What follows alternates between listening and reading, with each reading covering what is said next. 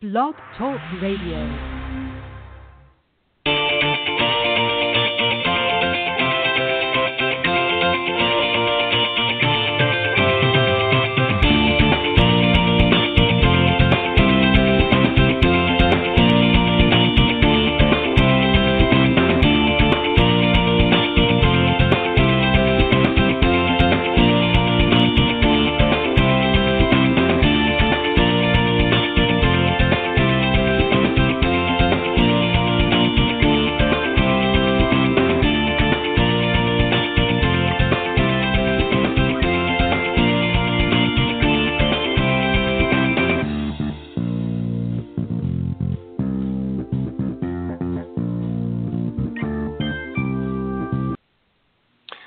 All right, good evening, everybody, and welcome to Golf Talk Live. I'm your host, Ted Odorico, and as always, we have a great show for you tonight. Uh, to start things off here in just a few moments, we're going to be uh, having a great panel discussion tonight on the Coach's Corner panel, and I'll introduce uh, the gang uh, here in just a moment, but uh, just got a few quick announcements here, and I want to remind everybody, of course, that we are live every Thursday nights uh, from 6 to 8 p.m. Central here on the blogtalkradio.com network. Uh, best way to find us, of course, is go to blogtalkradio.com forward slash golf talk live, and you'll find us there front and center. Uh, you can also visit that link a little bit later on and uh, just scroll down to the on demand section and find all of the uh, previously recorded shows, including tonight's, will be there in its entirety, so you can listen to the show. Uh, when it's convenient for you, if you're not able to join us live. Some other great ways to tune in as well go to itunes.com, stitcher.com, uh, also talkstreamlive.com, and I think I said tunein.com as well. Uh, some other great social media platforms. I forgot there for a second where we were. And uh, you can tune in there again, just type in Golf Talk Live. Uh, a little bit later on the show, in the second half, uh, Yvette uh, Pegues is uh, going to be joining me. She's the Chief Transformational Officer for YourInvisibleDisability.com.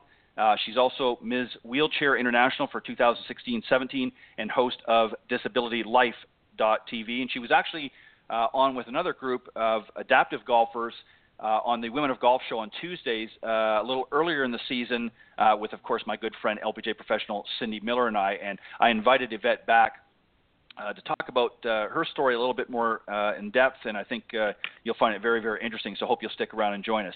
Um, but first off, let me uh, say before I bring the gang out here and introduce them, I'm very excited tonight uh, about welcoming a new sponsor to the show. Beginning this week, tonight's the first night. GolfSwing.com will be sponsoring the Coaches Corner panel segment of Golf Talk Live. Uh, tell you a little bit about them. GolfSwing.com, with its cutting edge technology, have teamed up alongside some of the best golf instructors, coaches, and swing gurus in the business. Together, they uh, have created one of the best video teaching and training online platforms in golf. So, if you're ready to break 100, 90, 80, or even 70, then join their online video academy and learn from some of the best. In addition to sponsoring the Coaches Corner segment each week, I will feature a different golf instructional video tip and instructor.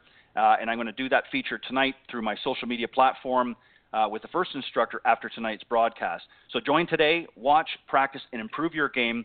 And if you want to learn more uh, and join uh, the great uh, online video academy at golfswing.com, go to golfswing.com. All right, we've got Coach's Corner panel. Uh, coming up, first up, of course, is Chuck Evans. He's a Golf Magazine Top 100 teacher, Golf Digest Top Teachers in America, uh, top 50 growth of the game teacher, and Chuck is, of course, the director of instruction at Emerald Bay Golf Course, just down the street from me in Destin, Florida, and of course, the owner of Chuck Evans Golf.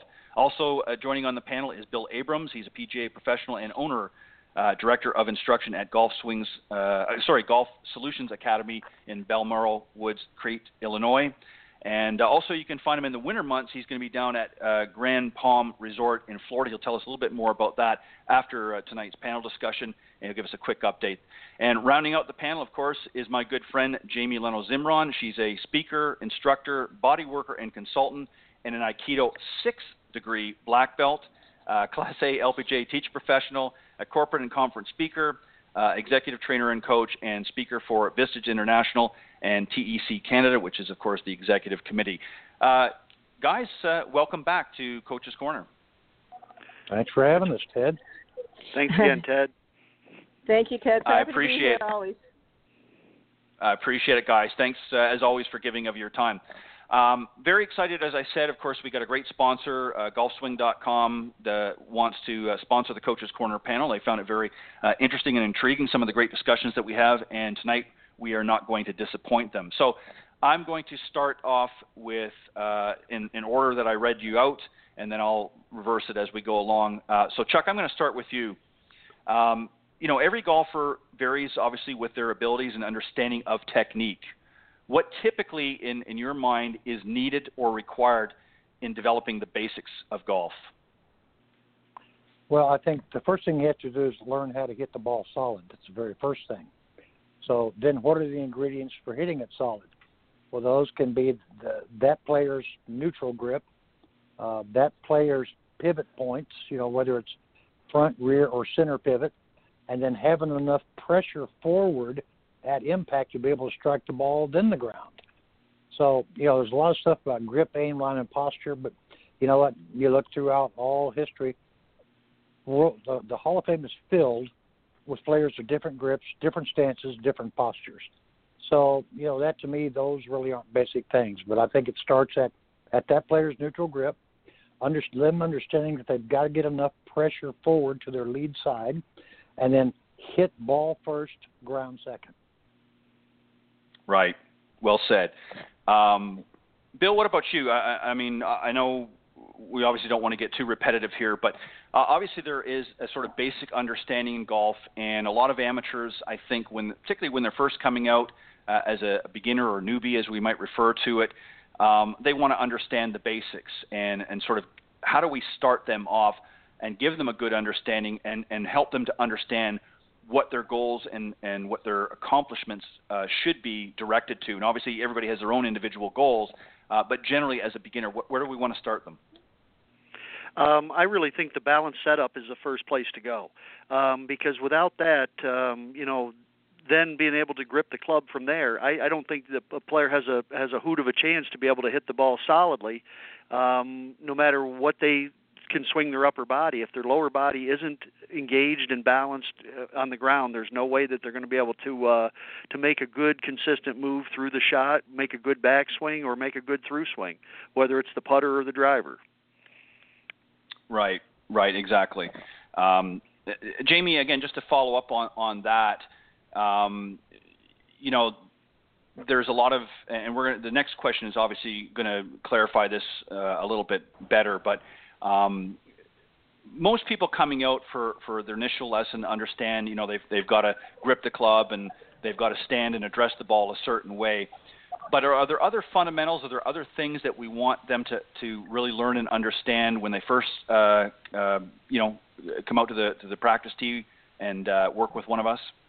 What are some of the things they need to know? I think I think you teed that up for me with the, well, the way I teach it. I call it TI golf, which is that I blend uh, martial arts principles, which are about being centered, grounded, focused, um, being in charge of your own body, having a very conscious mind-body connection, and um, uh, just talking about you know having um, uh, a balanced setup with the lower body engaged. It's so important. Every sport really starts with the lower body, feet, uh, mm-hmm. are the basis of hip movement, and then your upper body and shoulders and hands and arms move in connection. That's another big principle connection. Um, so the upper body moves in connection with the lower body being a stable and initiating place for that, which delivers uh, alignment and power and consistency. So I think right. in golf we don't really educate people well enough in how to use their lower body, even though Jack Nicklaus said golf is played between the arches of the feet. uh, so those right. are the principles that I think are really important. And the other thing, just that I'd like to say, um, after what the others were saying, are the basics. I call them PGA. Most people think the PGA means the Professional Golf Association, and I call the PGA posture grip alignment. Those are your fundamentals. Hmm. And LPGA is about loving your posture grip alignment. When everything really is in cor- the correct position, you learn correct um, you learn correct posture grip alignment. You feel comfortable, you feel balanced, you feel aligned. You're able to um, move in that connected lower to upper body uh, uh, manner that actually every sport works with, um, except right. golfers seem to try to want to kill it with their upper body. So I would just leave right. people with the LPGA, love your posture grip alignment, and these principles of center, ground, connection, relaxation, stability, balance, These are prin- uh, principles that are, are really important, right. and that you are the one that makes your golf ball go. So you want to have a, a have charge of your body, mind, and emotions, that, and so you can deliver right. your energy properly into the golf ball. Right. Well said. Um, okay, so taking on that understanding, um, great answers, uh, by the way, from all three of you. Um, but Bill, I'm going to go to you next. Um, sort of taking that principle and understanding of, of the basics. Uh, my next question is this: Should new golfers generally start with learning the basics? And I'll explain why I'm asking you this. Or should they be taught one area of the game first before moving on? If so, why? And the reason why I'm asking that question is a lot of people say, well, we really should start with, with the short game and sort of work backwards, you know, from green to tee as opposed to tee to green. Um, what are your thoughts there? Is there a certain area of the game that we maybe should be teaching them first? Uh, and if so, why? Well, uh, great question, Ted. And newer players, um, you know, the first thing I do is ask them the level of how much they've played and what their experience is. Um, when I get a, a click on that, the first question I'll ask is if there was one shot that I could teach you that would make you have the ability or the love to play more golf, what would it be? And it varies from player to player, you know, depending on their amount of time that they want to practice, the amount of time that they have in front of them, and really the type of play it is going to be. Is it going to be they're going to be playing corporately more in corporate scrambles, or are they going to be playing in a in a couples group, or are they going to be playing in a league? Asking them the shot that would make them the happiest if they could master it, and that's really pretty simply where I go with it. Right. That's that's a great point. Um, Jamie, I'm going to go to you, and then Chuck, I'm going to let you round out this question. Um, Jamie, same question to you. Is there a particular area? I mean, obviously, we want to, uh, as you talked about very very briefly about uh, teaching some of the basics in that, the posture, grip, and alignment. Uh, but beyond that, is there a certain area of the game that you feel uh, we need to be uh, starting with as a starting point for? And I'm talking about new golfers here. Obviously, as, as Bill pointed out, there uh, golfers that have maybe been playing for a little while, it, there might be a different assessment involved. But for newer players, particularly, um, where's the best place that you have success starting with? Well, honestly, I do actually like to start with putting and chipping first. I mean, the idea to start with a shot that you like the most or that you're most interested in that would really get your juices going, I think is great. That's what we call a very student centered approach, and I think it's very important. At the same time, as a uh, sort of uh, pedagogically, you know, as a teacher, I think that uh, it's very helpful to learn. Um, I call it sort of the micro to the macrocosm, small to large. And Tiger Woods actually learned to play from green to tee, not from tee to green. Mm-hmm. And so that means the right. putting stroke is, you know, back, hit, uh, make square contact, come through. Maybe a little more coming through, what we call acceleration. Um, and so, and then that moves to um, a short chip shot, and then a, a larger uh, pitch shot may go to short iron. Mm-hmm. So you know, kind of building up what we say, building up through the bag. But to me, it's the principle of how we how we grow. You know, no, like when people pull out their driver and they just want to hit their driver and they hardly know the swing or golf. To me, it's like well, nobody popped out of the womb a, a big adult. we started right. out small, and we had to grow. Right. And as we grow, uh, these basic um, skills, you know, walk, talk, etc., um, come online, and then we can do more complex things as we get into like middle school, high school, and you know, turn into adults. Um, I kind of Right. see college as uh, fairway woods, shall we say? um, Right. So I kind of like to follow that pattern um, in a sense, and I think that um, um, you know th- that whatever it is that we choose or that the student may choose, and just say, hey, I've got to hit long shots. That's what I want to do. I'm, I don't have patience for this. Whatever it is, I think that uh, it's uh, the principles, the basics, you can teach using the vehicle of any part of the game. Um, Mhm. So again, my preference is, in fact, to go from you know um, the short short game up to the longer Okay. game. But whatever it is, so uh, we teach you the basics are are part of any part of the game, and so you know within that we can get the basics across. Um, it doesn't help to kind of teach principles separate from uh, you know some from the actual uh, shots that that people are hitting. Okay, great, great answer. No, that's fantastic. Um, Chuck, what about you? I mean, uh, again, we're we're going to start with some of the, the, the basic fundamentals of uh, putting a, a good working swing together. But are there certain areas um, that you like to start them with um, to, to really get them off the ground, if you will. Uh, no pun intended. Obviously, we want to get the ball airborne, but is there a certain area of the game, or, or does it really uh, matter in your mind? Well, I, I typically start them with chipping, uh, as well as high handicappers, simply because I think there's three things they got they have need to focus on, and that is uh, how the club sets to the ball, hands are set to the club, and then how your body is set to the ball. So, so you got your club alignments, your hand alignments, your body alignments, because golf ultimately is an alignment game. Uh, when you look at uh, uh, at, at the data, 78% of all right-handed golfers uh, hit fades or slicers. They're also aimed 30 yards left of their target, so they swing outside in and pull it across. So that's an alignment issue. So we start with chipping, which is a motion two feet back and two feet through. And once you accomplish that motion, then I like to take them into pitching because now we add a little bit of wrist cocking, you know, which allows a second lever to get in there and hit the ball. Uh, mm-hmm. and as they become accomplished at that, we go into punch shots, and then from there we go into full swings. So, but each each one of these requires a different setup, a different ball position, and a different alignment. So they're learning they're learning how to get the club to the ball, what the grip and the and, and the handle end of the club need to do, and how they need to be aligned to hit certain shots. So I start with chipping, and then I go then I go pitching, then I have them hit punch shots, then I hit them full swings. And in between chipping and pitching, we're going to do putting as well. Um, mm-hmm. But we, yeah, I don't start at full swing. I always start back and, and work it up from small swings because if you can't control the club at a two foot swing, how are you going to control it in a 22 foot swing? So that's right. kind of that's kind of where we start, you know. Yeah, I, I, I agree players. with. We've all had these. We all had these high handicap players come to us and say, "I, I want to hit my driver better." I go, well, how's your iron right. game? How's your short game? Well, my short game's great. Okay, well, let's hit a few wedges. okay, yeah, it's not so great. Believe me. Okay. Right. Maybe we should learn on controlling the club a little more. Yeah, I know.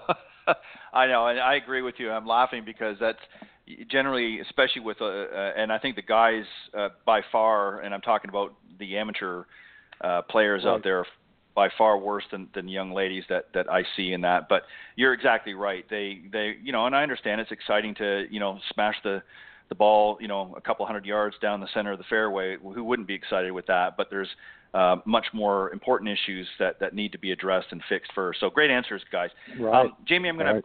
yeah I'm gonna start with you uh, on this particular question here. Uh, in your experience, what typically gives amateurs the most difficulty uh, on the course? um, based on, on your examples that you've worked with? And how would you address that area in your lesson? Well, I will say that it, it really does vary uh, individually.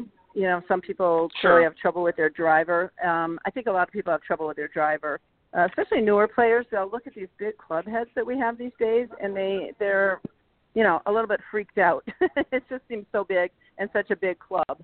So um, you know, I've definitely seen people who are just so wayward with their drives, and then it's just catch up after that. Now they're in long grass. Now they're in bunkers, um, whatever, or now they're in the trees. Um, I think that you know that uh, those are really big issues um, in the first place. So trouble shots. I like to do um, whole lessons, and even I've done golf schools on trouble shots because anything that really kind of gets a golfer scared, feeling so much stress and then they kind of lose it and they and uh, they also often don't know any little variations in technique you know what do i do with long grass what do i do with an uphill or a downhill what do i do when i'm in the sand um, so these are the areas that i find that people uh, sort of lose it the most either when they get in trouble or they're in these sort of trouble shot um, positions that they don't really know how to handle right right exactly i would agree with that too um, Chuck, I'm going to come back to you. Take a breath because uh, I know you just spoke a moment ago, and uh, based on your experience, some of the and, and again, I know it's going to vary from player to player. Obviously, um, there's no one or, or right specific answer here, but there sometimes tends to be a pattern areas that a lot of amateurs have difficulty with on the course. What do you do specifically to address some of those issues? Well, uh, in, in addition, as we know, I mean, driving uh, amateurs by and large drive the golf ball horribly. But the next thing they do really bad is uh, their approach shots. Um, mm-hmm. You know, they they don't know how far they hit their clubs. They don't know where to aim. They're aiming at every single pin, uh, and, and they're aiming at they're aiming at right hand pins, being a slicer. So those, that typically doesn't work together. So I see a lot of of uh, course management, which is related to approach shots and what you hit off the tee, what angles, and, and you typically I typically see that more with the uh, with the better player. Uh, the, the the high handicap amateurs, uh, you know, they've got both issues. They've got driver, they've got approach issues, they got every issue you can think of. Um, but the better better players don't seem to uh, really understand how the how the how the course design was laid out and what kind of shot it's calling for. Um, I mean, if you're somebody that doesn't have a really good short game, why would you ever try to fly it to the back of the green to a back pin? What happens if you go long? You know, you're just waiting right. to skull it over the green. So I think by and large, amateurs and, and even better players, course management is the ultimate thing because uh, they're going to put themselves in positions uh, that they're not used to and I and I've done this a number of times. I mean, I had uh, the top 15 juniors from Europe over here a few years ago, and they were each from a different country. And I took them out on the par fours. I put them at 100 yards in the middle of the fairway. I put them on the fringes on the par three, and I put them at 225 on par fives in the middle of the fairway. All they had to do was make par. And none of them made par. Hmm. None of them broke 80 and that's taken away their tee shot. So they yeah. just didn't know how to handle that, you know. So I think course management and how to manage your misses, uh, that that's a huge thing. I mean, you know, par par threes generally the greens are smaller. You don't have to aim at any pins. Just aim to the middle of the green. You know, at the most you're going to have yeah. a 20 foot putt generally. You know, um, yeah. Par fives. If you if you can't hit the green uh, in two, don't hit a driver then hit something you can put in play. You're going to lay up anyway, so why not use something you that you can put in the fairway like a three wood? So right, that's the right. biggest I thing agree. Yeah. for me. Yeah, that's the biggest thing for me is basically how they manage themselves on the course. Right. Well said. That's a that's an excellent point that you bring up. Um, Bill, what about yourself? I mean, I'm sure you agree with much of what both uh, have said so far, but is there anything else that you can think of um, that a lot of amateurs struggle with out in the course?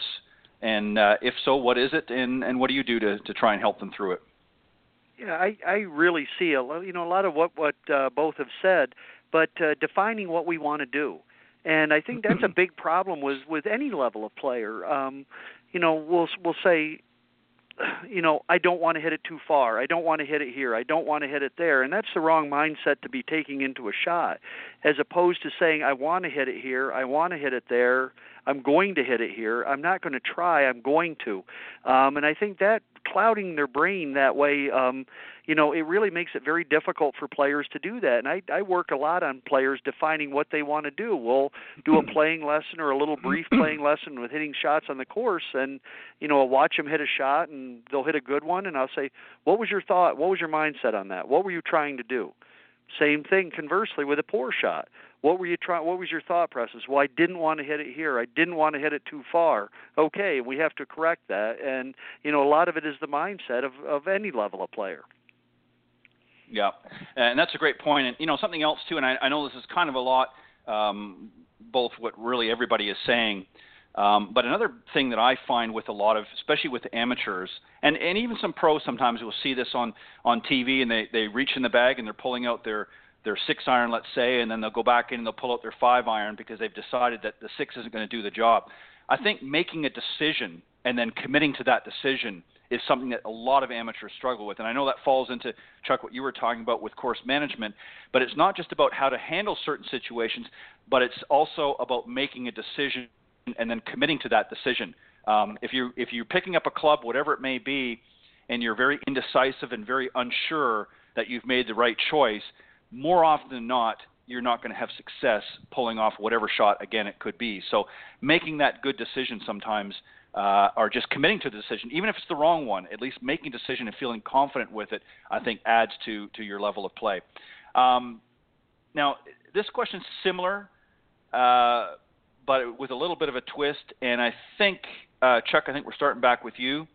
Um, obviously, we, we talked about what some of the challenges that golfers typically struggle with in their game. Um, but what I want you to do is, what are some of those struggles, um, but yet are the easiest to fix? Um, from from a, a, teaching professional or coach's standpoint, some of the issues that a lot of amateurs come to you with that typically are the easiest to fix on, on our end. Uh, anything out there that you can think of, Chuck? Well, uh, other than course management, yeah, I think there is, uh, um, you know, more strategy involved. So get in their mind, find out what they're thinking. You know, uh, I do a lot of on-course stuff, and you know, when they hit different shots into the green, and uh, especially from around around the green, and and I'll say, what shot do you do you like to hit here? And they'll and they'll hit the shot, and then I'll give them two or three options, and I said, all right, so now which one has the highest success probability? And, and that's the one I would be playing. I would be playing the low success shots, you know. Right. Because you get mm-hmm. you get a lot of the youngsters. All they want all they want to do is hit the high flop shot. Well, that, that's right. great. It looks great on TV, but if you're not very good at it, why are you going to keep hitting that shot? You know. Right. Right. Yeah, and and you're right. It, it ties in with that course management. Sometimes making the right decision um, is the simplest fix uh, of all. I mean, if you're if you're p- pulling out a your 60 degree lob wedge and you're not very uh, good at at, at uh, utilizing it, there's no point in pulling it out because you're probably going to thin it and hit it over the the green or or whatever the case may be. So, yeah, sometimes making that right decision uh, is, is sometimes the simplest fix. Um, Bill, what are your your thoughts here? What are some of the things that you've come across? Just maybe give us a quick example um, of things that that you see a lot of amateurs particularly struggling with, but really actually um, an easy fix can be applied in most cases. Um, you know, going back along a, a bit of what Chuck said is, is shot selection, especially around the green. Um, you know, I utilize a little way of uh, throwing the ball. If you and I are having a contest for uh, for a dollar, or a Coca-Cola, or something, how are you going to get the ball close by throwing it? Are you going to go high? Are you going to go low? Are you going to go along the ground? And you know the, that along the side of the green is is something that's very valuable for the players, but also it's just shot selection in general. I always have a, a motto with my players: is make the next shot easier than the one you just had. Um, because that's where people get themselves fouled up, as we say, with strategy and picking clubs you know they they go ahead and they're sitting in a in a buried lie in the rough at 200 yards and they try to hit a fairway metal or a hybrid and now they're 10 yards in front of themselves wasting the shot and looking at a similar uh, circumstance so those little areas of shot selection around the green and uh you know making the next shot easier than one you just had right right well said um, Jamie, what about you? Uh, obviously, all of the golfers that sometimes we're dealing with uh, typically have some different struggles with their game. Um, what are some? Uh, give us an example of something that you have found is actually has a pretty easy fix um, that maybe we can help some of the golfers that are listening tonight. Well, in, in addition to some of the things that have been said, which I certainly concur with, I would put a very big um, exclamation mark on balance. And mm-hmm. what I mean by that is so many times you see uh, golfers who maybe they lift and they sway off the ball, they lunge at the ball, right. they lift up, or they uh, guys try to hit it really hard, and then they almost like rebound themselves back, and they're standing there completely out of position with no balance, and they're swearing. You know, they're, they're upset. Right. So, and I always tell my players that at any level really, but certainly you know more the beginning and intermediate players, that probably the biggest difference between your average golfer out there and touring pros uh, or you know um, low handicap golfers is balanced. You just mm-hmm. won't see really good players uh, rebounding, jumping back off the ball, swaying, lifting, you know all these things. I mean, it, it, that's not their big issue, right? So, I mean, everybody may get a little bit out of balance, but I think that balance uh, when I like to have my players understand what it is uh, and why having a stable stance is so important. Being balanced at address uh, throughout the swing, top of the swing, impact, follow through, standing there, and what one of my um, uh, golfers, a, he was a, a doctor from Mexico City. He called it posa. the minute he hit a really great shot and he was standing there looking like a pro, he said, "Take my picture. I understand posa." and uh, you know you'll hear that on TV. Oh, he's posing, she's posing. They like the shot. So right. balance is something we can work on when people understand it, and then you just can't talk yourself into having better balance. It actually takes certain muscles that allow us to have mm-hmm. balance. Mm-hmm. So that's working on some of the big muscles in the legs and the hips and the glutes and the uh, the, the sacrospinalis muscles, the one that holds holds us up in the back, in in our backs. Um, some of the ab muscles.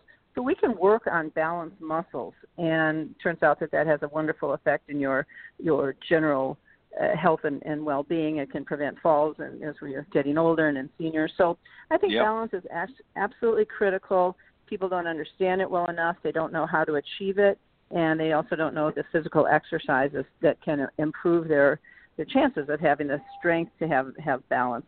And then the other part that goes in conjunction with that would be this negative self-talk. People really get yeah. down on themselves, and you know, the minute they hit a bad shot, they've got a million excuses or a lot of blames, or they just, you know, sort of get upset and then they're no good and they're you know, kind of shuffling to the next, or angrily moving on to the next shot, or fearfully moving on to the next shot. So, uh, I would say balance and negative self-talk are two things that that really make a big difference that I see a lot, uh, having a lot of uh, impact on the golf course, and that we can work on with people pretty readily. Right, right. I would I would concur wholeheartedly with uh, everything that you just said, and uh, as well as uh, uh, Chuck and, and, Bill. I think there's some great uh, answers. And you know, it, it, it varies obviously um, with individual students, as we all know. I mean, everybody has a different makeup, if you will, uh, when they're out in the golf course. But generally, we see some commonalities when we you know been doing this for a while and you start to see uh, a certain repetitiveness in certain areas. And you know Jamie as you pointed out balance is is a key issue. Obviously if you're not in balance all of the other pieces don't don't sort of fall into place. Um, Bill I'm going to flip it over to you now. Uh, we're going to start with you and then and then Jamie and Chuck on this uh, second to last question. Um, you know and I'm not looking necessarily specifically um, in, in, in, full detail here, but I just want to, because some people get confused with this. Um, we're talking about bunker shots uh, give a lot of amateurs difficulty. Does the technique between a fairway bunker and a greenside bunker and if uh, differ, and if so, how? I think a lot of people, you know, they watch on TV and they see, um, you know, the the pros that get into a greenside bunker and they see them making all kinds of uh, changes to uh, the way they address the ball and so forth. Uh, and a lot of times, of course, when we see uh, players hitting out of a fairway bunker, we don't always get the same angle. So they're not always clear. You know, do I set up the same way? Is there a different technique? So maybe just briefly explain a little bit um, the difference between getting out of a fairway bunker as opposed to a greenside bunker, or are there differences? Yeah, I I I simply put to a to an amateur and when I'm talking to players, it's the difference between hitting a ball thin and hitting a ball heavy. Um, in a fairway bunker, we're literally trying to catch the ball first and catch it thin. Is an is a hmm. is a attitude or a way that we look at it. Whereas a greenside bunker, we're utilizing the bounce of the club, catching behind the ball, and moving the sand first to get the ball to come out high and soft. I mean, simply when I talk to players, you know, gripping down a little bit on on the club and catching the ball a little thin out of the fairway bunker, being a little more balanced and stable, with even the ball forward a little bit to catch the ball first and catch it thin, versus um, attacking the ball behind it with the with the bounce of the club to move the sand and pop the ball out uh, greenside. Yeah, uh, and and that's a uh, and see this is a, a question that I get quite often um, with with uh, amateurs, particularly. Obviously, excuse me, as players get more developed and get a little bit more familiar within the sand, um, you know, they, they understand the techniques in that. And obviously, there are variations I think that can be made either way. But generally, the rule of thumb is obviously in a fairway bunker, you're you're hitting, uh, making connection with the ball first, and then obviously with a greenside bunker, you're trying to take some of that sand out uh, with the and sort of lift the ball out, if you will. Um, Jamie, I want to I want to sort of ask that question in a slightly different way for you, just because so that we don't make it too repetitive. But um, let's focus for a second, if you will, on the greenside bunker.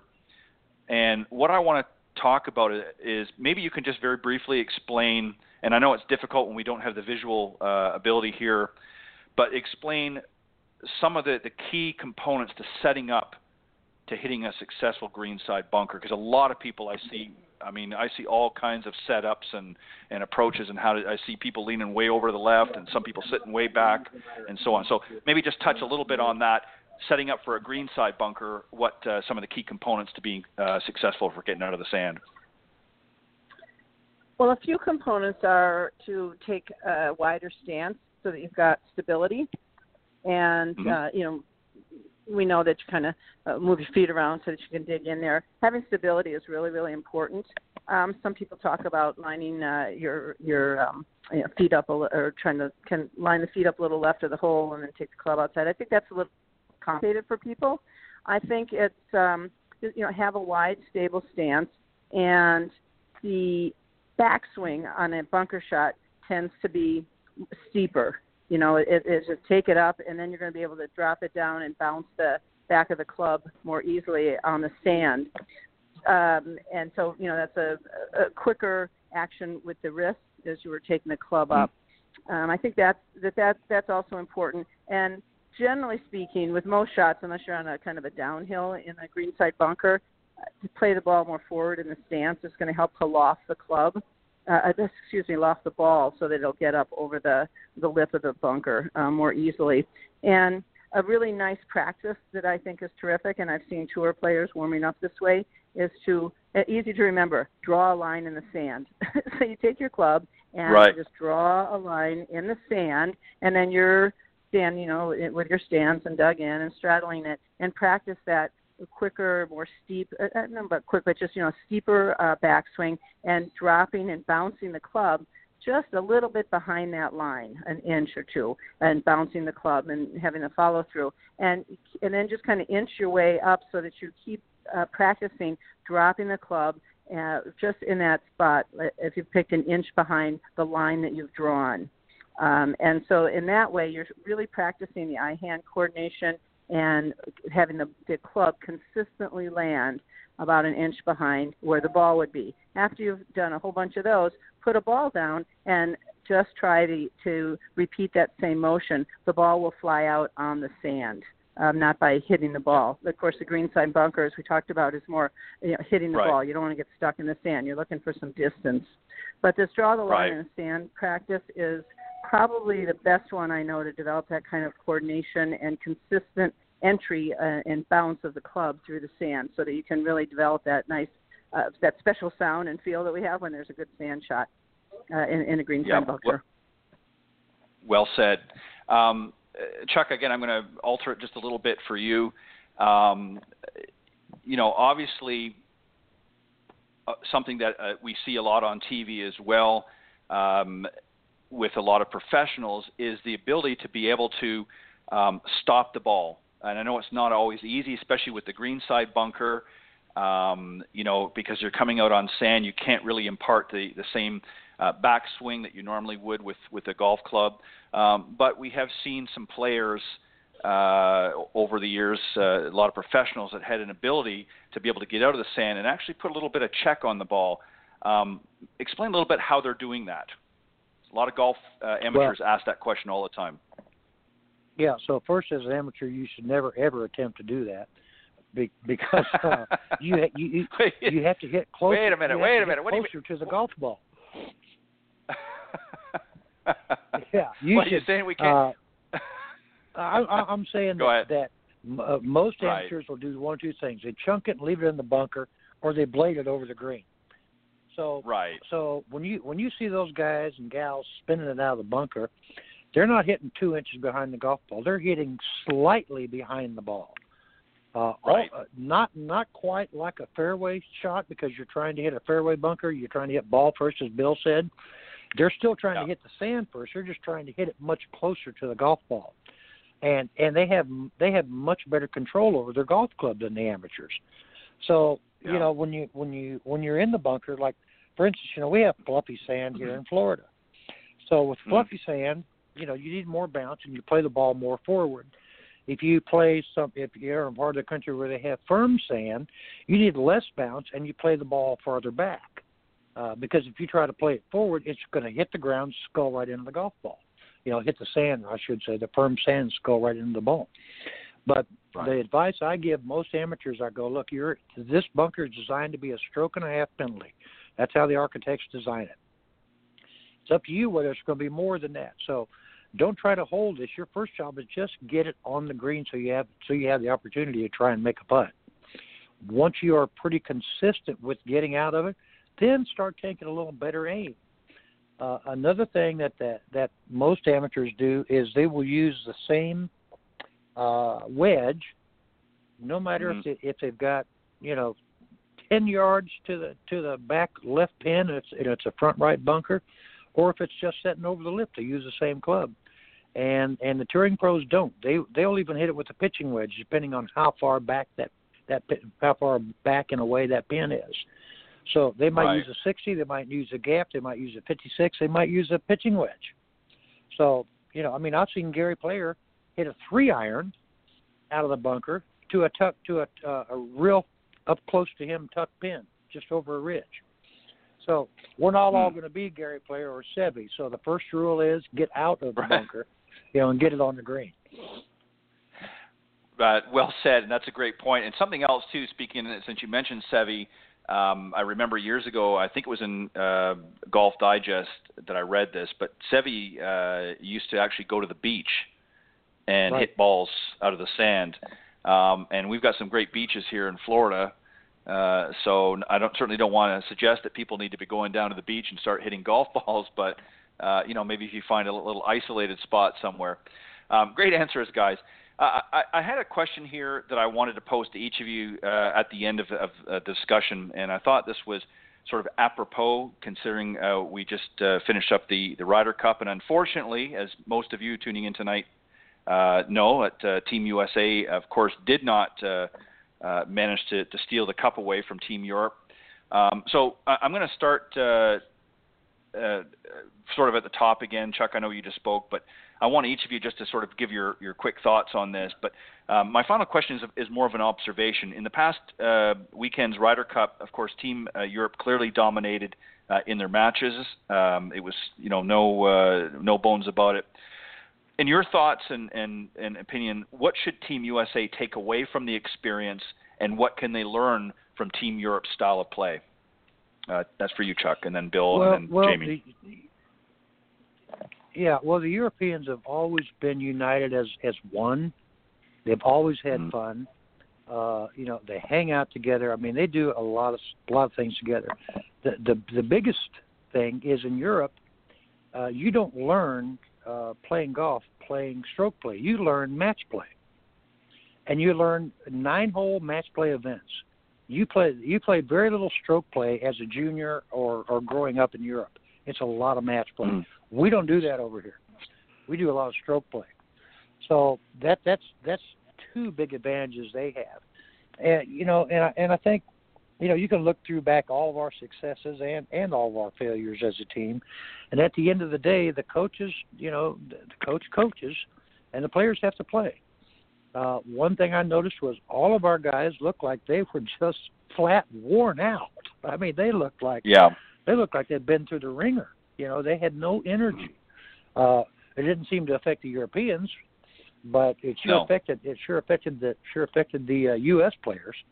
But and again, at the end of the day, we uh, our, our teams don't seem to have the camaraderie that the Europeans have. The, our teams, you know, U.S. players learn to play the game differently than the Europeans do. The Europeans learn how to play in the wind and hit those low flighted shots. They learn how to play match play. They don't worry if they make an eight. They get being in a match play, they're just one down or whatever. You know, they don't worry about that. And we seem to, when we get you know one or two down, we start pressing, and there's a lot of holes left. You know, so I just think it's a difference in the two cultures basically, and Mm. and basically how how the teams interact with each other. Yeah, and that, some great points, and and you know I remember a number of years ago. This is several years ago, uh, years ago now. Excuse me, and I remember that that last point uh, that you had mentioned about really how the players interact with one another. I know that that was a criticism um, for Team USA uh, years back, and I'm surprised that that's still becoming an issue because I remember, and I forget who was the the um, uh, uh, captain that year. It uh, escapes me at the time, but I remember they actually tried to do some things to create more of a bonding effect, and uh, it really uh, it didn't seem to to to you know get the same uh, same results. Um, Bill, what about you? I mean, you know, the other thing I want to throw in here and, and get you to comment a little bit about, so again, so we're not getting too repetitive. Um, there are a lot of players I've noticed, and, and you know, God love them, I love watching Tiger and and Phil and that, but there are just some players that don't have a good Ryder Cup record. Uh, some of the other guys that have been on there uh, in the past have always had pretty good matches, but uh, these two really don't have the greatest of, of match play. Maybe they're just not suited. Um, should future captains consider uh, a little bit more carefully uh, on Team USA uh, who they bring in? What are your thoughts on that? Yeah, I, I, I would have to agree with that a bit, um, Ted. But uh, you know, it really comes down to when I, I see this, they're complaining about, you know, the setup of the course and this or that. You hit fairways, you make putts. And our squad yep. did not hit fairways and did not make putts. It's as simple as that. You know, everybody's talking about rolling the golf ball back. It doesn't care if you hit it 800 miles. If you're not hitting the fairways and you're not making putts, yep. you're not going to win. It's playing golf.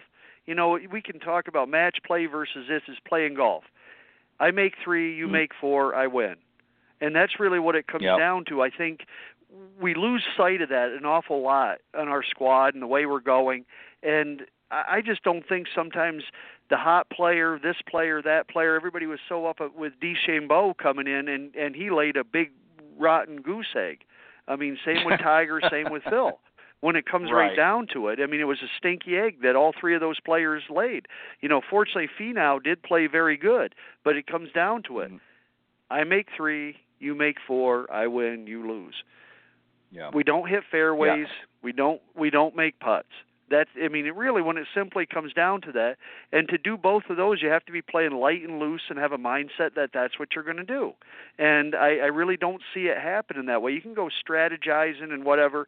I like Azinger's pod system. I think that was the best way to go about doing it. And we've left mm-hmm. that. We have task force about this. We have task force about that. You don't hit fairways. You don't make putts. You don't win. Period. Yeah. Yeah, that's that's a that's a great point as well. Um, Jamie, to round out your thoughts on this, you know, are are are the the players and, and even the coaches maybe making too much? Um, you know, maybe trying to strategize, if you will, too much, and maybe it just needs to be more simple. Let's get it the ball in the fairway and let's make some more putts. What are your thoughts on on what Team USA should take away from last weekend's Ryder Cup? Well, I think the thing that needs to be more simple is to kind of get out of their heads and to get more into their hearts. And what I mean by that is this: that when we talk about camaraderie, when you look at the Europeans, they're having fun. They they have the love, shall we say, you know, um, and it's yeah. just natural. I mean, the Americans have uh, tried to make pod systems and this and that. In 2016, when the Americans actually did come back and win, what they said was, "We were a family." And so when mm-hmm. there's more of that that feeling, I mean, you know, they're all great golfers. Come on, I mean, look at their world rankings, look at their records. I mean, they're major champions. They're, they're amazing. But who can get out there and perform and get the ball in the fairway and get the ball rolling in the hole? That's not about better technique. That's not about better strategy. That's about, in my opinion, um, uh, their their state of mind, their state of being. And what I also mean by that is I speak to CEO groups a lot and work with companies around their team culture.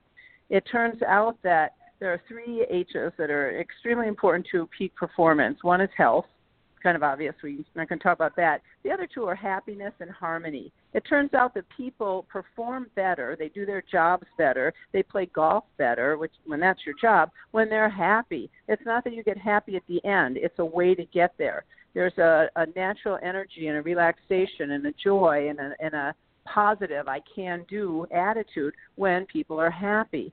Uh, and we saw all the unhappiness at Ascension. We're hearing all these stories um, from the days before the Ryder Cup ever started uh, between Patrick Reed Jordan Spieth, or maybe Dustin Johnson and Brooks Koepka, whatever. This was like there was a lack of happiness, and, and the other H is harmony. Lack of harmony, lack yep. of happiness um, right off the bat these things aren't you know uh, new age or something like that they're not soft skills harmony is needed in a great football team or great football play you have a broken play when there's a lack of harmony. You have a you score when there's harmony, when there's harmony in the golf swing, and um, and when there's harmony in the family, when there's harmony in a corporation or in, in a working group um, at at work, you know, in a cor- in a business setting.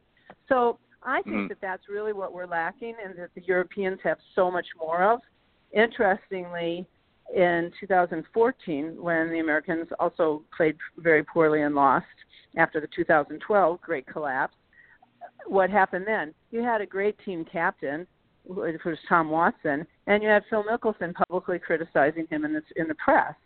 So when there's yeah. that kind of you know, some kind of rancor, that sort of disharmony, that lack of love or camaraderie, right?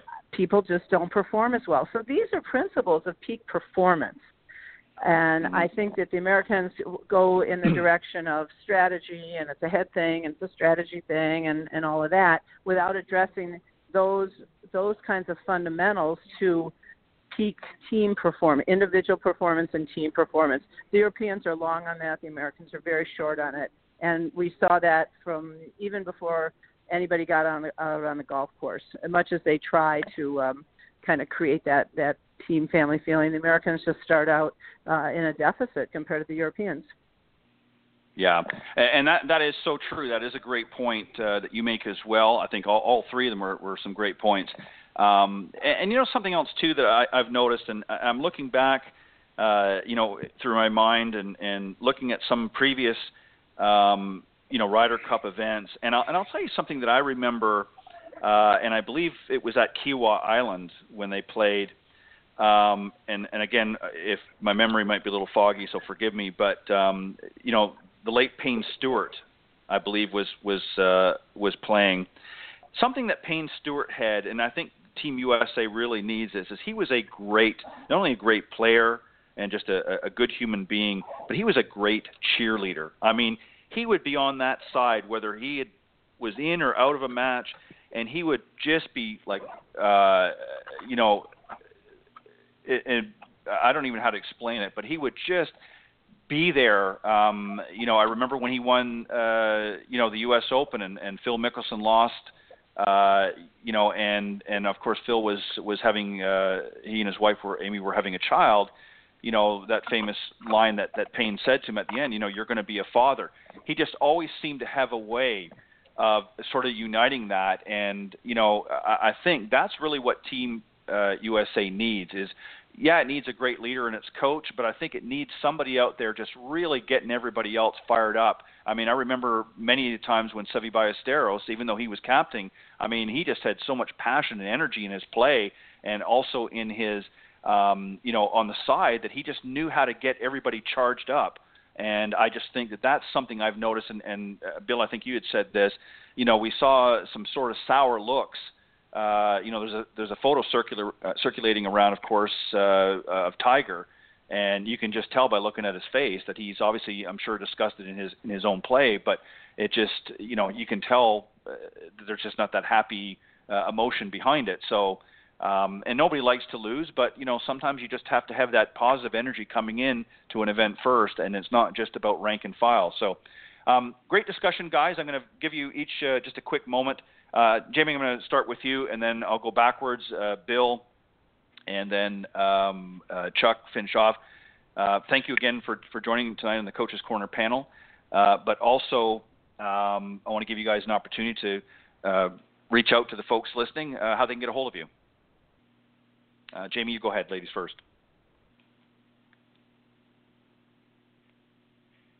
Nope. Not sure. Did, Jamie, did you hear that? Oh, I'm sorry, I was on mute. Uh, pardon me. I said first of all, thank you. Uh, yeah, sorry. Thank you for uh, all these great questions and kind of uh, moving around in, in golf was great, and to get everybody everybody's um, perspectives was really wonderful. So thank you for that. Uh, people can reach me at www.kiaigolf.com. K I A I golf. Kiai is about uh, harmony. it's about when everything's connected and moving, uh, you know, from that place. So kiaigolf.com. Uh, they can write to me at Jamie, J A M I E, at kiaigolf.com. And uh, you can always call me and then leave a message on my voicemail. I do get them, and that's seven six zero four nine two Golf 4653. So, um, and you know, I do uh, long distance Skype lessons. I do in person lessons and clinics. I travel quite a bit, and uh, and and so um, you know, do golf schools. We can always arrange to um, uh, do some really great events. I also do corporate events and business and golf and peak performance kinds of training. So um, happy to hear from from folks and um, just thank you always for the opportunity to to uh, share about this game we love so much. I appreciate it. Thank you, Jamie, as always. Uh, Bill, um, update quickly, and uh, and where can the folks reach out to you? Yeah, you can always find me at billabramsgolf.com is my website. Uh, my winter uh, location, which I'm going to be here uh, about the 1st of November, is Grand Palms Resort in Pembroke Pines is my home base. I'm also uh, coaching at uh, Gateway Country Club with Dave Impastato Golf Channel Academy there in Fort uh, Fort Myers, Florida, on the west coast of Florida, um, as well as Balmoral Woods in the summer months. Um, I also have uh, with Blast Motion. I do. Uh, lessons uh, remotely with video and uh, with sensors. So uh, please look uh, look forward to seeing everybody. Give me a call and uh, get in touch.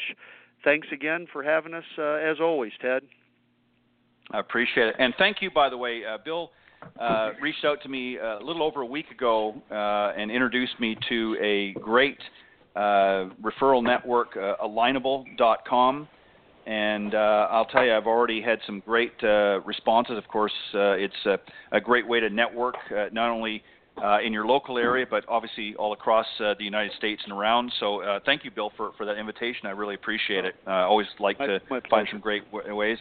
And and also thank you for the great recommendation, um, Chuck. Last but not least, Chuck, how can we find you?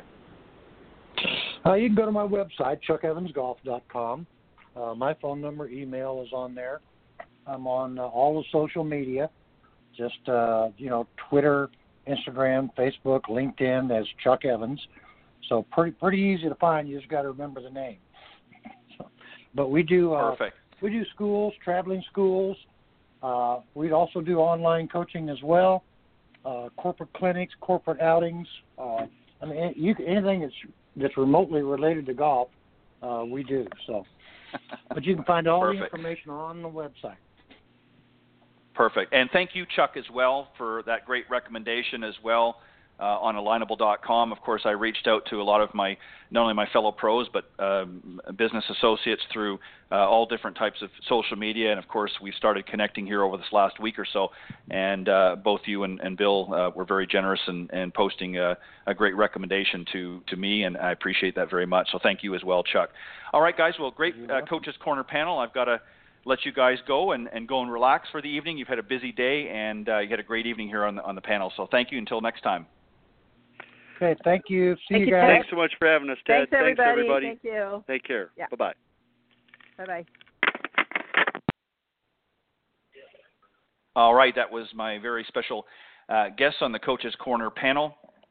Uh, Chuck Evans, uh, Bill Abrams, and of course Jamie Leno Zimron uh, always do a fantastic job. And uh, I want to also thank uh, the new sponsor on the show, GolfSwing.com. Here's a little message from them. Uh, take a listen. Are you finally ready to improve your golf game? GolfSwing.com is changing the way golfers learn online. With the largest collection of golf training programs and drills on the planet, GolfSwing.com can help you improve every part of your game. Whether you want to gain more distance, hit it closer, or just sink more putts, GolfSwing.com's staff of world-class coaches can help you gain the results you need. Watch unlimited videos on any device from anywhere in the world and start playing better, scoring lower, having more fun, and saving money. Get your fix on demand at golfswing.com. All right, that was from our new sponsor in the Coaches Corner panel, golfswing.com.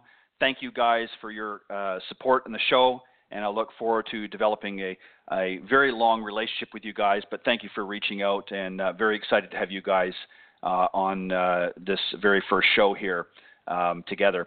All right, I've got a very special guest uh, coming up here, and she's very patiently waiting in the wings. Let me just tell you just a little bit about her, and then I want to bring her on. Uh, her name is Yvette uh, Pegues. Uh, she is the um, uh, Chief uh, Transformation Officer of Your Invisible Disability Group. Uh, she's also a thought leader of the 4-4 signature program, uh, Pillars uh, process for newly disabled uh, and diagnosed persons exclusively, uh, synopsized in her training workbook, The Art of Adaptability. Uh, she also co authored My Mommy Had Brain Surgery and I'm Okay with her sons when they were seven and five years old in an effort to stop bullying and turn their uh, storms to stories, and yes, uh, she's also a wheelchair golfer.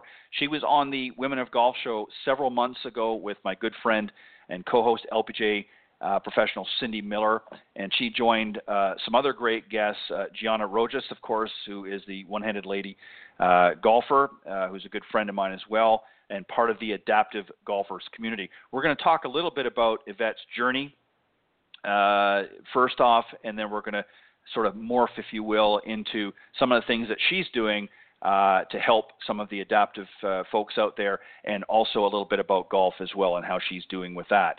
So let me welcome my very special guest, Yvette Pegues. Yvette, how, how are, are, you doing? You? Doing just great. Uh, how are doing, you? I'm doing very well. I'm I'm chuckling a little bit. I've got to do something about the time difference. I, I keep forgetting that people are on different coasts and different time zones, and and uh, I'm, I'm snickering a little bit because I know you'd called in uh, a little bit earlier. Uh, we got a mix up on the time, so that's my fault. So my apology.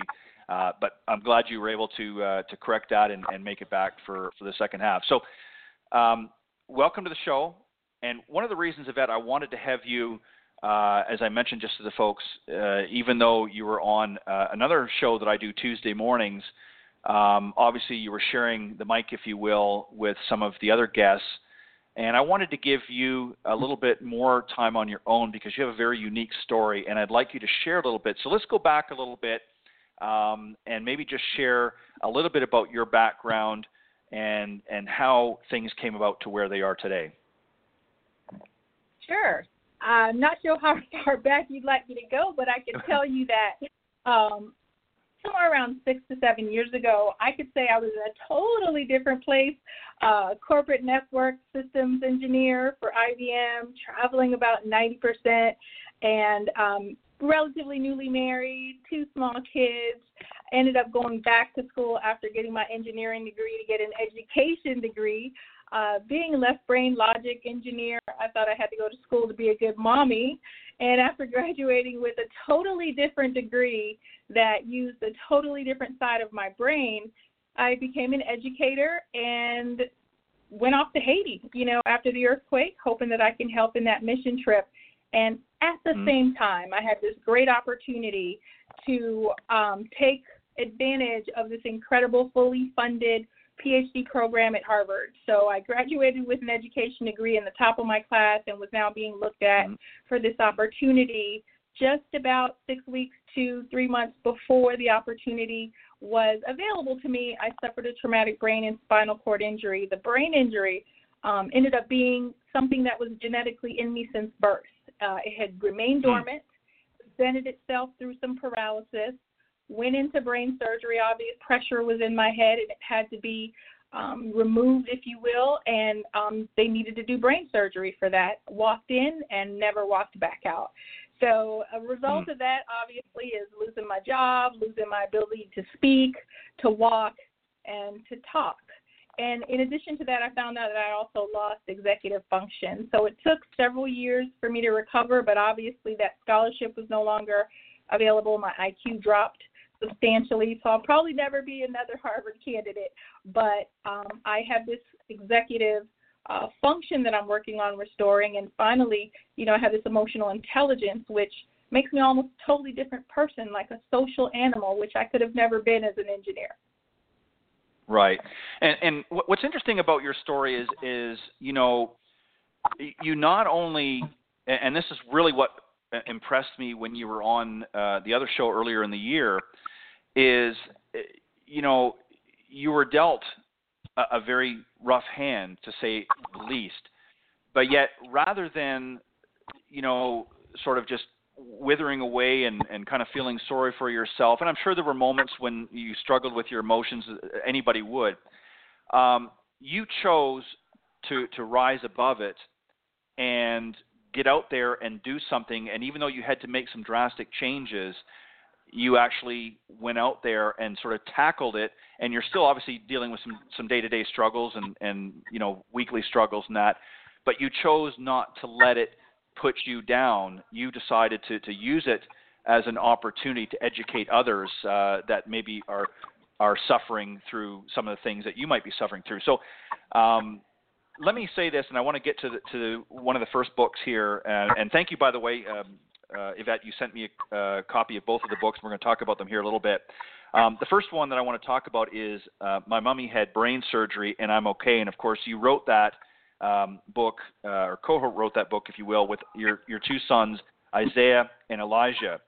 Um, why did you feel it was necessary, first off, to write the book, and why did you want to include them in the process? Well, Ted, I'm glad you asked that question because it wasn't even my idea, really. It was my children's idea.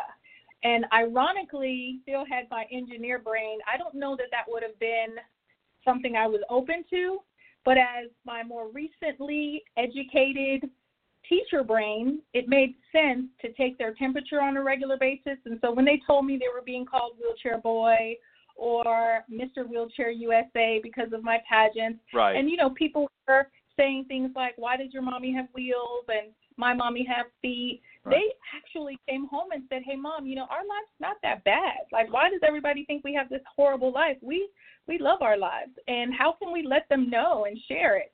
And for me, I just said, you know, tell the story the best way you can. And they felt like writing it would be great, that they can share it with people, and I and I helped walk them through that. So ironically, it was their idea and they they needed me to help support them through it. And i'm doing this newly disabled. So you know my husband joined in. We prayed a lot. Our faith played a big part of it. And now they use that book for two reasons. One they use it as their college fund. You know they are now 10 and 12 and they're excited about having this source of income that's going to guarantee uh, mm-hmm. that they're going to have a college education which by the way puts me as first gen. So neither one of my parents could read or write not to mention go to school or complete school. So I'm first generation high school and college. So for my kids to already have their college fund up and running at such a young age and to know that they're contributing personally was really exciting. I just wanted to give them something they could touch, something that they can express themselves and go back to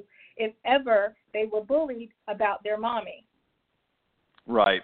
And you know, what a lot of people obviously I think as we start to understand the different changes happening in society and that, you know, obviously kids at that age they don't understand, you know, the the, the teasing and and so forth. They don't realize um, the impact it has.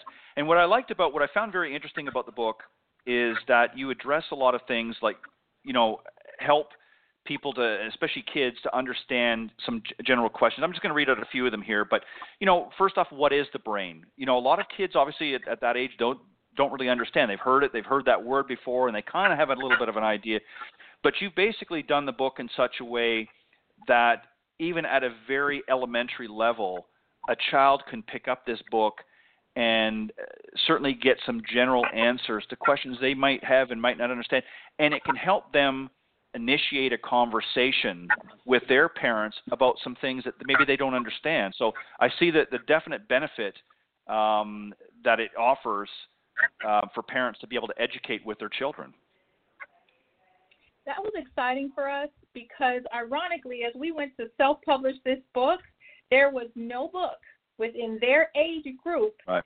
that was that was a true to life book, right? Not fiction, right? But a book that really talks about something real in their age group. To think that your brain controls your entire body, yet there's no um, private or independent book for children, right? Written for children, for kids, by kids that talk about the brain and talk about how to talk about right. it. And really helped us to talk about it and talk through it as we were writing it because I was a scribe for the most part. I was like, what would you like people to know? What were some of the things that you had to do that you liked or that you didn't like? And and the great thing about it is, even though it does talk about the brain and that it's written by kids for kids, it's not just for children with parents with brain injuries. It really talks about disability and a voice that a part of the family who is more often missed can actually be heard.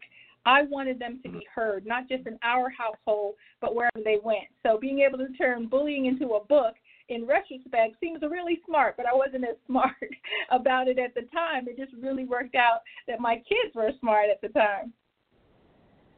Yeah, and and also and, and there, there's a reason, folks, uh, for those of you tuning into the show tonight, why I wanted to have this conversation. And obviously, we're going to talk a little bit. Um, you know, obviously, this is a golf show, so we're going to talk a little bit about golf, of course, too. But I think it's very, very important, and I, and I want to read something out very quickly here.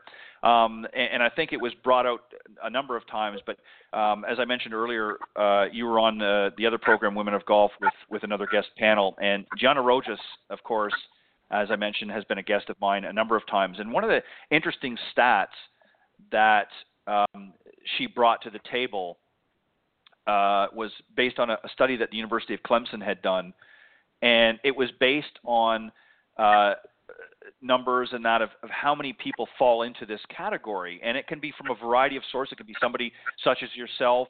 Um, that maybe has, has, has suffered a, a, traumatic brain injury, or it could be somebody something that uh, has been like this from birth and so on and so forth. So there's a lot of different categories. But when she read out the numbers and gave me an idea of how many people fall into this category, uh, it was staggering. It was, uh, and uh, again, I'm, I'm sort of paraphrasing here, but it was around the 22 to 24 million uh, individuals in the United States of various ages, and that includes also uh, certainly not everyone, but um, you know, our, some of our veterans and things like that through PT, uh, PTSD and and uh, PSTD, sorry, uh, and other uh, areas of of um, uh, disabilities. And what I found very interesting, and through some of the conversations that that I've had with Gianna, is that this is an area uh, group, if you will, that really the golf industry uh, has ignored. But yet, there's a lot of individuals within that uh, group that probably would love to play golf or learn to play golf, but don't feel that it's an option for them because they don't see anybody like them uh, or maybe has the same experiences out there playing. So they they're not really pursuing. And this is why um, you know I know that Gianna has approached you and and and vice versa to really help in that community. So um, in addition to writing the book and, and educating about some of the issues that you're dealing with, you're also reaching out within the disabled group community and showing them just because I now have a um, a situation in my life that has changed doesn't mean I have to stop doing what I'm doing. Some things perhaps, um, but doesn't mean I can't pursue other things. Uh, so, talk a little bit about that. How did that relationship um, come to play with you and, and, and the adaptive golf community? It's an interesting story, uh, Ted. That Clemson University study found that 10% of people with some disability now play golf today. 22% mm-hmm. of those with disabilities played golf before they had their disability, but don't play today because they don't know that it's something that's available to them. And then 35% of those individuals with disabilities are currently not playing golf but are interested in learning. I fell within that category, but not so much that I would pursue it. The way mm that it came into my court, if you will, was through the PGA, surprisingly. So I got on social media after my brain injury to help support others. I found it very therapeutic to share my story and to be able to see myself through the eyes of others and support those who had questions and challenged me to do things that maybe they've always wanted to do or didn't think I could do. So PGA contacted me based on my social media presence as Miss Wheelchair USA. Mm. And I was on social media. I was doing a lot of really fun things, and they contacted me asking me to support their effort to have people of color, to have women, and to have mm. those with disabilities to look at golf as an athletic option and health and wellness was kind of the motivator for me because being sedentary 99% of the time, I needed to move my body. And golf didn't feel like a sport that would move me per se, but because of the different equipment that they have available today, I can actually be elevated at about a 45 degree angle on equipment right. or even a 90 degree angle. So it's a, um, a para golfer and um, different equipment that they have out there. So when they came to me and said, "Hey, Yvette, we'd like you to try our Get, Get Golf Ready program," we'll teach you in bay at a PGA Tour Superstore so that you can get comfortable. But we want you to be in a multi ability group of women who, just like you, would like to learn more about golf. And so from the age of 17 to 77, we had about six or seven women learning to play golf. I was the only one using a paragolfer inside of the PGA Tour Superstore near my home. And so what we were trying right. to do was to make sure there was a directory that showed me where to go and which golf professionals were trained to teach me in my current position, to meet me where I was. And at that particular store, um, there was an actual coach there who I didn't know at the time also had a, a disability. And he did have some mobility challenges, and he was able to walk me through playing golf. And it was a six series training and on training number six, I actually got to go out to a real golf course on a beautiful day and hit my first golf ball um, on on hmm. the course. And you know, obviously PGA came down. They had their cameras. I did some interviews and some photo shoots. And then when they left, I really got to play golf. And they said, you know, we want you to show up at the CNN building tomorrow in Atlanta. HLN wants to interview you. I know it's short notice, but we're really excited about what you're doing and we want to televise it. So the next day it was televised. My coach and I were on the show. And then, you know, I think it was right around the Olympics, a couple months later, I was in PGA Magazine and I've been playing ever since. Fantastic. And you know, to me, somebody that's in the um, you know in the golf industry, that's exciting to me because I want for everybody, regardless of what their ability is, to be able to have access and learn. And whether you you know have to have some sort of uh, pair mobility vehicle or assistance, uh, or whether uh, it might be somebody like uh, Gianna Rojas who has um, uh, you know an issue with with her hand. Um, you know, she often has uh, expressed about some of the stories, and I, know she shared one a couple times on on my shows, where uh, a young girl who has the same uh, adaptability challenges that uh, Gianna has um, actually saw a video of her talking about playing golf, and this young girl, of course, uh, had an interest there, but didn't think there was anybody that sort of fit in her group, if you will, doing that. So she actually reached out to Gianna, and I'm sure you're probably familiar, more familiar with the story than I am. Um, but there's just one example.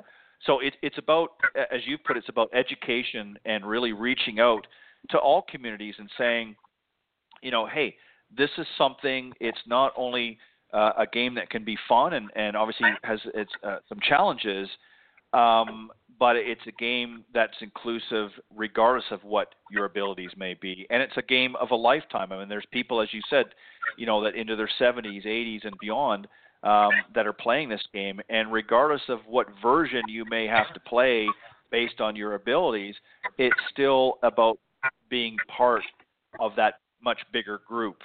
And I think the fact that the awareness that yourself and others are bringing, I think, is is a win-win for everybody. And I'm I'm very uh, honored and and proud for you, uh, and well as the the others that uh, that are in that group for for reaching out and taking the time. And it just goes to show that no matter what your uh, circumstances in life may uh, present you with, that you never stop living life and uh, I think you've done a fantastic job. And that's one of the reasons, as I said, I wanted to have you back on this show uh, to spend a little bit more time with me uh, on your own. So um, thank you, uh, Yvette, for uh, for what you're doing. Um, so let's talk a little bit about your other book, uh, The Art of Adaptability, and this explains to me what the four fours. what that means for those of us that maybe aren't familiar, talk a little bit about this book. What was the purpose behind putting this book together? Uh, but first, explain to me what the four fours, uh, what that term means, what what you're talking about. So, obviously, I wasn't expecting disability and I didn't have experience with disability. And we spent the first two years of my recovery trying to figure out how to live through this, uh, if that makes any sense. And what I found right. was if I knew better, I would do better. And I needed to, if you will, document my experience to share with others. I, I hadn't thought about writing a book until I realized that there's four specific areas that we need to discuss when someone gets a diagnosis or has a specific disability that limits their mobility and changes their life. The first four four, which is just four just different steps, is to basically understand like who are you? As simple and basic as that sounds, what I spent the first gosh, year, if you will, doing was getting talked off of a ledge every single time I went to the doctor's office. And so what happens is if he only has five minutes to talk with me, he has to give me the worst case scenario so he's not held liable for telling me what the possibilities are. And what that did was it changed who I was every single time. So what I needed to be able to do and what I shared with others is make sure you are covered in the area of your identity. Who are you? Make sure you know who you are, that you're comfortable with who you are. And in my case, I actually had a card that told me what I did, the things I was proud of, my kids, and all the other things that I needed to remember that no matter what happens when I leave this appointment, I am still Yvette. I am still an engineer. I'm still a mother of two amazing children and a wife and mm-hmm. that my faith will get me through this. And the identity part of it seems so simple, but in that state, you're so what's the word vulnerable that you don't always know where to go and what to do. So uh, the first four four was who are you? Make sure that you're always confident about who you are know who you are, write it down if you have to, and get a tattoo, but know who you are at all times. So that was the uh, the first four, and that's the reflection exercise that you might see in the book.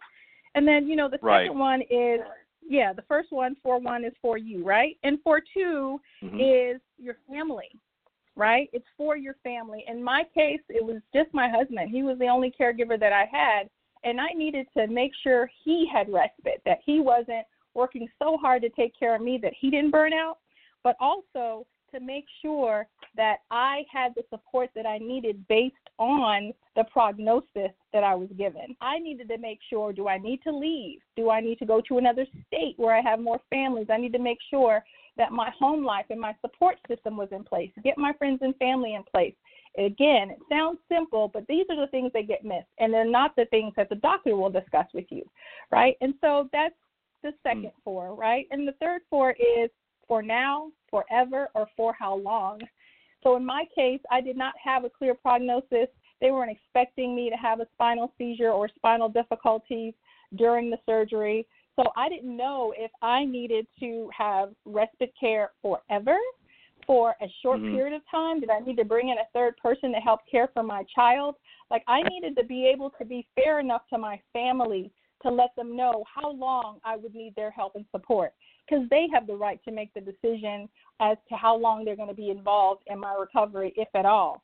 And that's the same thing right. I share when I volunteer, you know. And then finally, the fourth four is healing what's broken. Um, I spent a lot of time trying to be who I was, and it was tormenting. Uh, having to think that I've lost so much and that I no longer existed as I knew myself to be was more depressing than the diagnosis itself. And that's why I got up. That's why I got up when my then um, seven year old son asked his teacher, Was his mommy going to die? He had never seen me horizontal for long periods of time, so he got worried. He said, My mom is not getting out of bed. She he didn't really care or even uh, concern himself with the fact that I had surgery. He just wanted his mommy back. And so I had to make a decision in that moment to tie myself upright in my chair and and make sure that when he came home from school that I didn't look like I was in a fog and that I was present and that I was willing to work harder for him that I was willing to work for myself. So we need to make sure that we understand that what doesn't mean it can't be fixed. It doesn't mean that it can't be repaired or replaced. And I was able to put the old Yvette behind me and actually do a lot more activities as the quote new Yvette than I ever did as the walking right. Yvette. And so those are the four fours, and I just think that as we go through these four fours, as an initial opportunity, not just for the family, friends, loved ones, and individual with a disability, but also in the workplace. Because we have these workplace leaders who are saying we're open for diversity, disability, and difference, but the culture is not cultivated, and no one else knows that HR is bringing in this whole new motley crew of individuals that look, act, and behave differently. And then that ends up being a risk to the organization because they're bringing people in and the culture doesn't really fit their vision for the organization. So this book also works as a workshop for corporate organizations who are trying to cultivate their culture to invite and prepare themselves for disability and difference. And here's the last reason why that's so important. Four out of every six individuals have a visible or an invisible disability. We're talking about accidents, we're talking about illnesses, we're talking about injury, and we're also talking about aging. So when you think about that population and that it's the largest people group in the country, and oh by the way, right. it's an eight trillion, eight trillion with the T Ted dollar industry. Yeah. So when you say that they're missing out, you're absolutely correct because not just as organizations who are looking for that fiduciary cap, but you're also talking about employees who are looking to invite amazing diversity of thought and diversity of ideas and skill sets into the workplace. And the loyalty i have to i have to just brag about that a little bit because there's a 40% unemployment rate about people with disabilities. We're we're we're at the 40% mark because people just assume that because we're disabled we probably won't be good employees. But because we are so grateful and we're so good at what we're good at that the loyalty is there. The retention is, is, is almost a win win, if you will. Bring someone in who's willing to do the work and stick with the company because of you know the fact that you have a workplace that's diverse. Yeah, and that's a that's a an excellent point. You're exactly right, and I, I think a lot of it, and as I, I mentioned uh, a few moments back, I think a lot of it really stems, Yvette, with um, education. I think, uh, you know, I've looked through the book. Obviously, I, have only had it for a little while, so I haven't had a chance to go through everything. But it, it's very well put together, and as you say, it's a great workbook. Um, you know, certainly for an HR department, but it's also uh, great for even in the education system for helping people understand exactly um, what many of the people in, in this particular group uh, are dealing with. And there's a lot of questions, uh, and certainly, you know, we're not going to be able to answer them all all the time. Um, it, it takes time, and we'll continue learning new things as we go along. But I think as a society, you're exactly right. There is a large population, um, and that's just you know what we talked about. Some of the stats you read out earlier, and, and uh, the one that I threw in there. Um, you know, that's just talking about the United States. We're not even looking now in a global sense. So um, that number and those numbers are certainly much larger globally.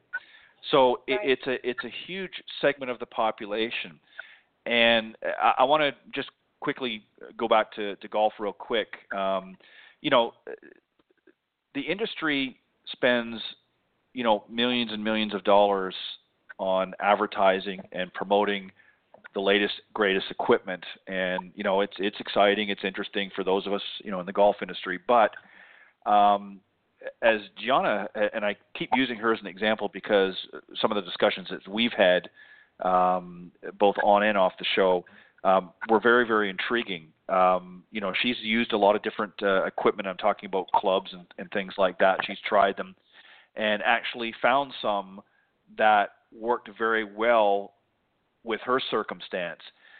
And what's interesting is this is just a, a, a club that just by happenstance happens to work well for her. Now, it may not necessarily work for everybody that falls into this group, but there is a, a great opportunity for that business to reach out to this community and say, you know, we've developed something, or we can continue to develop further products that can be used by individuals that fall into the, this disability group. Um, and you know the, the products are already in place.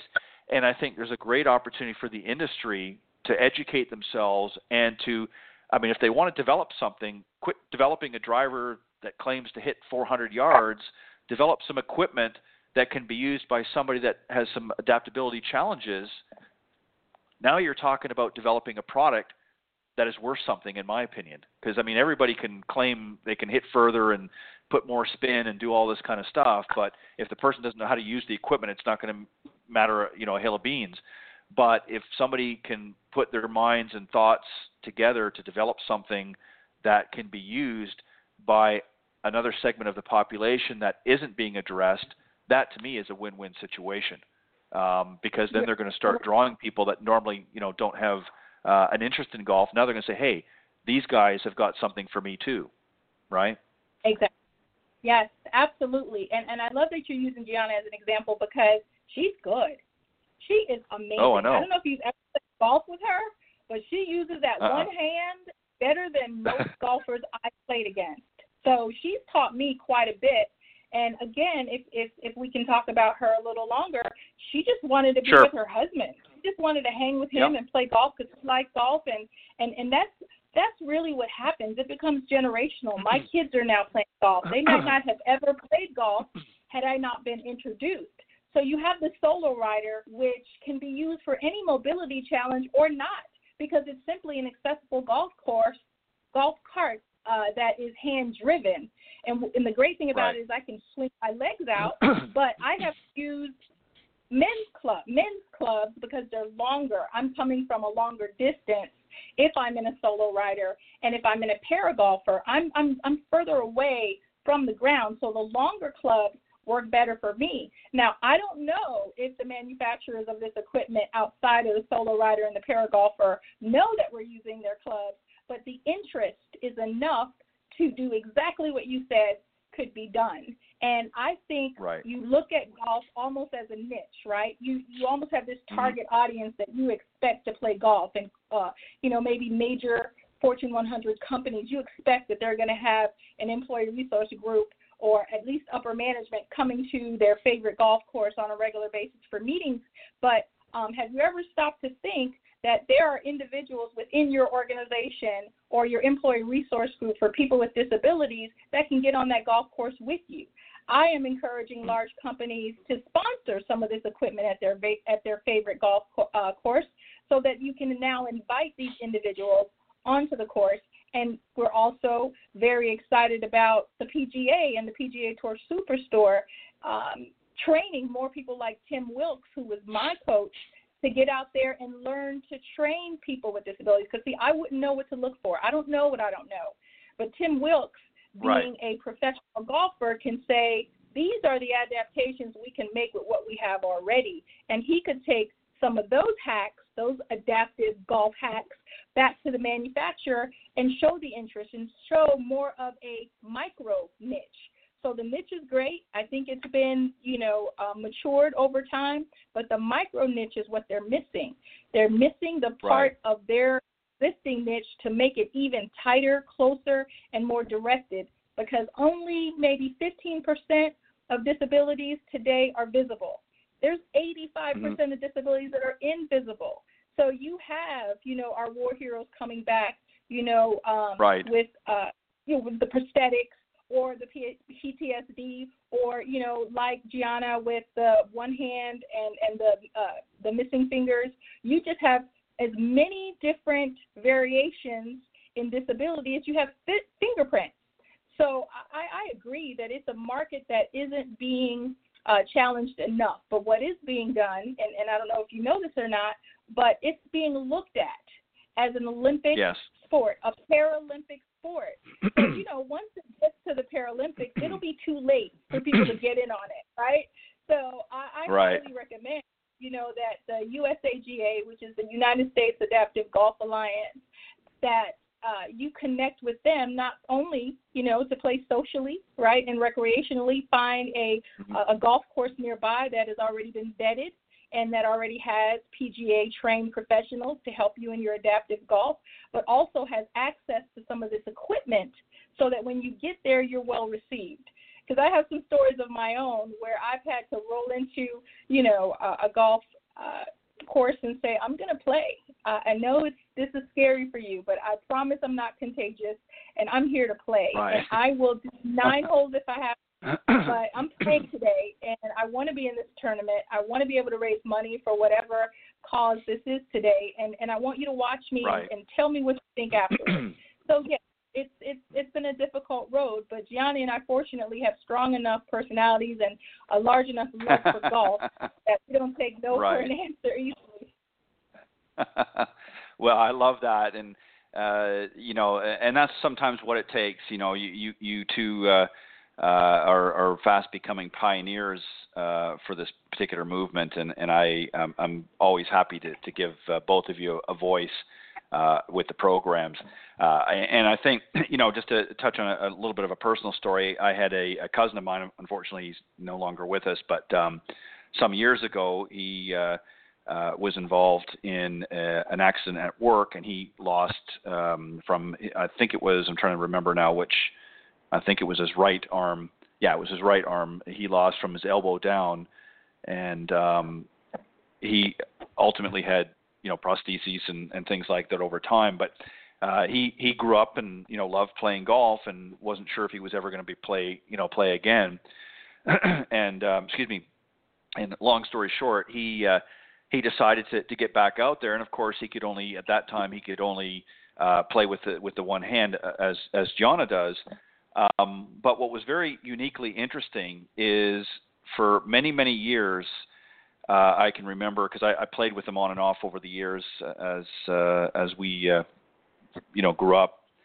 Uh, he was a terrible putter, and interestingly enough, after he had this mishap, um, putting became his his strong game. So much so that he played at um, Glen Abbey up in, of course, I'm originally from Canada uh, which is in Oakville, Ontario, Canada, and was the home of the Canadian Open for many, many years. In fact, they just played the Canadian Open again this year. And out of the 18 uh, greens, he one putted 13 in one of the rounds that he played. Um, now, so he garnered the name One Putt from all of his his playing buddies, um, and he proudly, you know, uh, wore that. In fact, they had a shirt made up that said One Putt. But you know what was interesting is that he he could have walked away and said, you know what, I'm never going to be able to play or do something that I love. And he decided, much like yourself, to rise up um, and, and accept the challenge.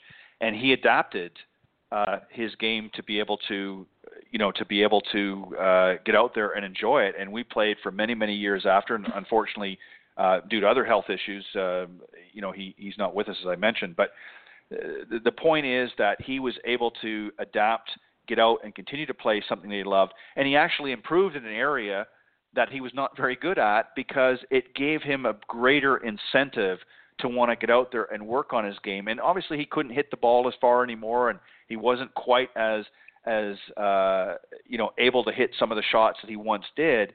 Um, but he adapted, which is the key word there. Is he adapted to his circumstances and didn't give up uh, on himself, and he played golf uh, until the you know until the very end. So um, it's possible, and you know he uh, he's living proof, as are you, and as are Gianna and and many others out there that are are doing just that. So I guess my words to the listeners out there is. You know, listen to tonight's story. If you're just joining the conversation, um, you know, we're, we're talking with my very special guest, uh, Yvette uh, and she is um, a great inspiration. She obviously uh, suffered uh, a, a, traumatic brain injury a number of years ago, but she's risen above and, and met the challenge and has written two great books. Uh, one uh, alongside two of her boys, uh, Elijah and Isaiah, and it's called My Mummy Had Brain Surgery and I'm Okay. It's a great book, and we're going to talk in just a moment about where you can get your hot little hands on it and then the other one is the uh, art of adaptability, um, which is more of a, a, workbook, if you will, um, for not just companies but uh, also uh, families to use to better understand some of the challenges and and, and how to cope and deal with with some of those circumstances that uh, you might be facing. So, um, two great books. Let's talk about um, one final thing, if we can, and then I'll let you uh, let the folks know where they can uh, read this. Uh, we've been talking a little bit about the golf. What do you see in your mind, uh, uh, you know, when you close your eyes and you see moving forward where golf is concerned, what do you what would you like to see happen, and what do you see happening? I see individuals today who are post-war, post-injury, getting health and wellness experience that they weren't expecting. I use muscles when I play golf. My swing uses back muscles that I don't use anywhere else. The social growth of my uh, friend group has grown, and it's included some people I don't think I would have met otherwise. Those are unexpected right. benefits of the game. There's also the um, mental wellness of uh, Gianna to get out of bed and get out of your head. To think that your right. world is bigger than just the room where you spend your respite. To know that you can get out of the house and get out of your bed and out of your head socially and emotionally really contributes to mental wellness. What I hope to see going forward, obviously, is this para golf movement.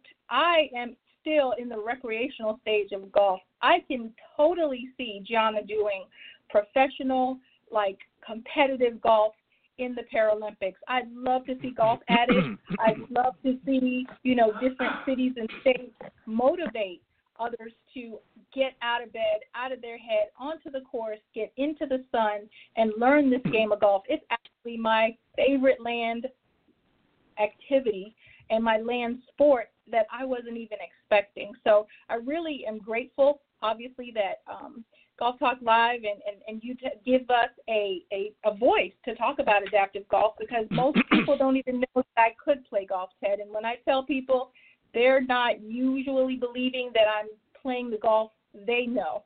And um, it is the same golf and it is the same game. And, and for the most part, to be able to play it socially has completely and totally changed my life. In fact, we didn't talk much about this, but I was able to take golf to one of the Miss Wheelchair USA pageants. Uh, there was a mm-hmm. local coach there. He came out, and each of the women who were um, competing for their respective state were able to try golf for the very first time, and at least 50% of them did it again. Yeah, and and you know, and that's uh, something like I said, it, it obviously has opened up, uh, you know, competing in that uh, competition as well has allowed you to open doors to, you know, folks that maybe didn't have uh, or wouldn't even think uh, of exploring this as an opportunity for them. And as most people know that have been in the golf business, whether you're uh, somebody like myself that teaches and obviously does what I do here on on Thursday nights uh, and Tuesday mornings on on the shows. Um, uh, or you're somebody that, that works in a in a in a company, it, you know whether it's a top 100 or not. Um, golf is is always been a great business tool, and there are yes. so many entrepreneurs out there, and particularly women entrepreneurs that are fast growing uh, at, at a just a phenomenal pace. And I think what I, I the message that I would want to relay to to those listening is let's not just limit it to those groups. Let's expand it to include other groups that maybe might not think that there's an opportunity for them. Whether they ever have the ability to play, uh, as you suggest that Gianna might in a paralegal uh, competition or not, um, just getting out there and connecting and reconnecting with your community. You know, you mentioned earlier, and I've actually had some on the show uh, guests who uh, were former military and uh, obviously have uh, have uh, had some some uh, injuries as a result, and yet they've too have grappled to golf as a way of, of you know getting them up out of bed or getting them out of it, it's actually literally has turned their lives around because what it does is it gives them a purpose. Some of them have played golf in the past, some have never picked up a golf club at all in their life, and now, as therapy, they're using that and they've found a new quote unquote love um, and are out there doing whatever they need to do to enjoy this game. So there are so many great opportunities that can present itself through this great game. It's not just a game. I've always said this, and I've said this very recently on the shows. Golf and life mimic one another in so many ways, more so than any other game or sport out there. And I'll very quickly explain for some of you that maybe you're just tuning in tonight for the first time. When you think of yourselves, for those of you that, that play golf and for those that you have never played golf, um, hear this. When you're out in the golf course, you're going to be faced with various challenges, whether it be a bunker, uh, you know, uh, um, water hazard or, or deep rough or whatever the case may be to successfully navigate some of those challenges, it takes a certain skill set, not just physical skill set, but it takes some thought upstairs. So how do I do this? What do I, you know, what approach do I do? How do I handle this particular situation? Well, the same thing happens in life. We get faced with different challenges in life, and how we handle and adapt to those challenges decides whether or not we move forward with our lives. So golf can be a great way of testing some of those challenges. They're not going to be exactly the same, but it gives you and helps you to develop a skill set in handling and overcome obstacles that you can then transfer into your everyday life experience. So there's a great benefit to learning this game. It's not just about hitting a little white ball into a hole.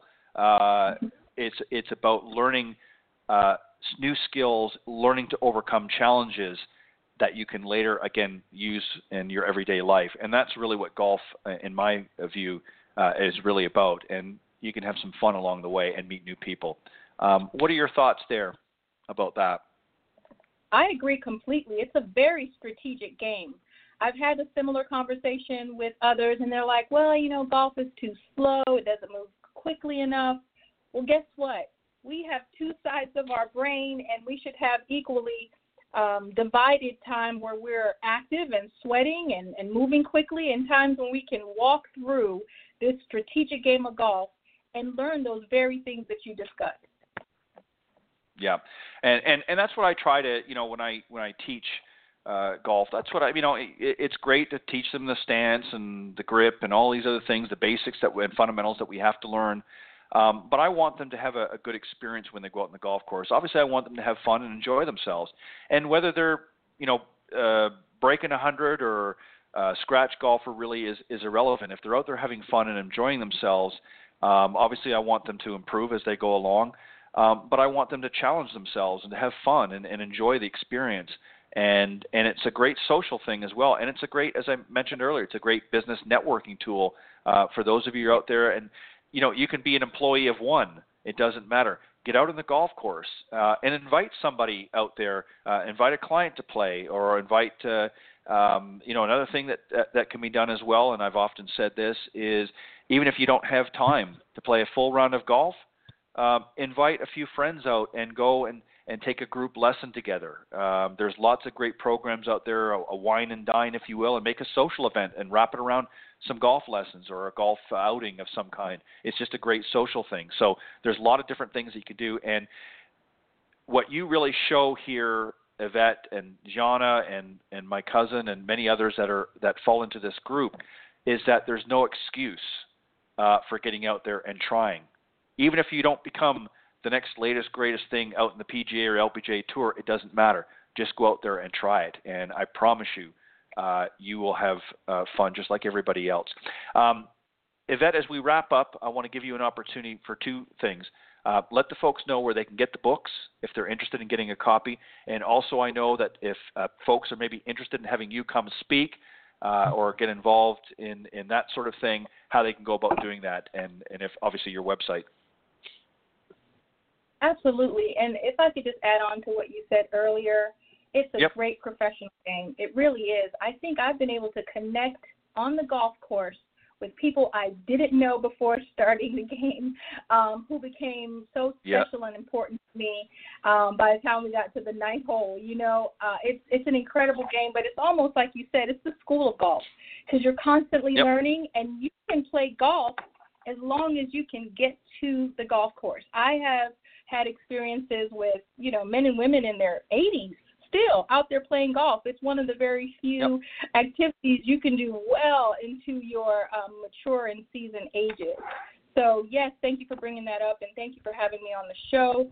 The books are available obviously on Amazon. The Art of Adaptability, exclusively featuring the four fours for newly diagnosed and disabled persons. Also, My Mommy Had Brain Surgery and I'm Okay uh, can also be find, both on Amazon. You can find them through my website, which is www.yvettepegues.com. As long as you can spell my name, you can find me, and that's also where you can find our books. I also want um, to give you a resource to the USAGA, right? Uh, that's the U.S. Adaptive Golf of America. And, and why that's important is because no matter where you're listening to this podcast from, whether it's live or in a replay, you can go to usaga.org to find resources near you, wherever you are. And obviously, if you can't find anything in your immediate area, you can contact the USAGA Outreach Coordinator, which is Bob Thibodeau, and I'll give you his number. Uh, I'm sure he won't mind. Tell him I said you can call. It's 770 856 9442. Again, that's 770 856 9442. Or go to usaga.org to find a local resource, which means someone to train you in your adaptive condition and meet you where you are, and also find you a local golf course that have the equipment that you need to get started.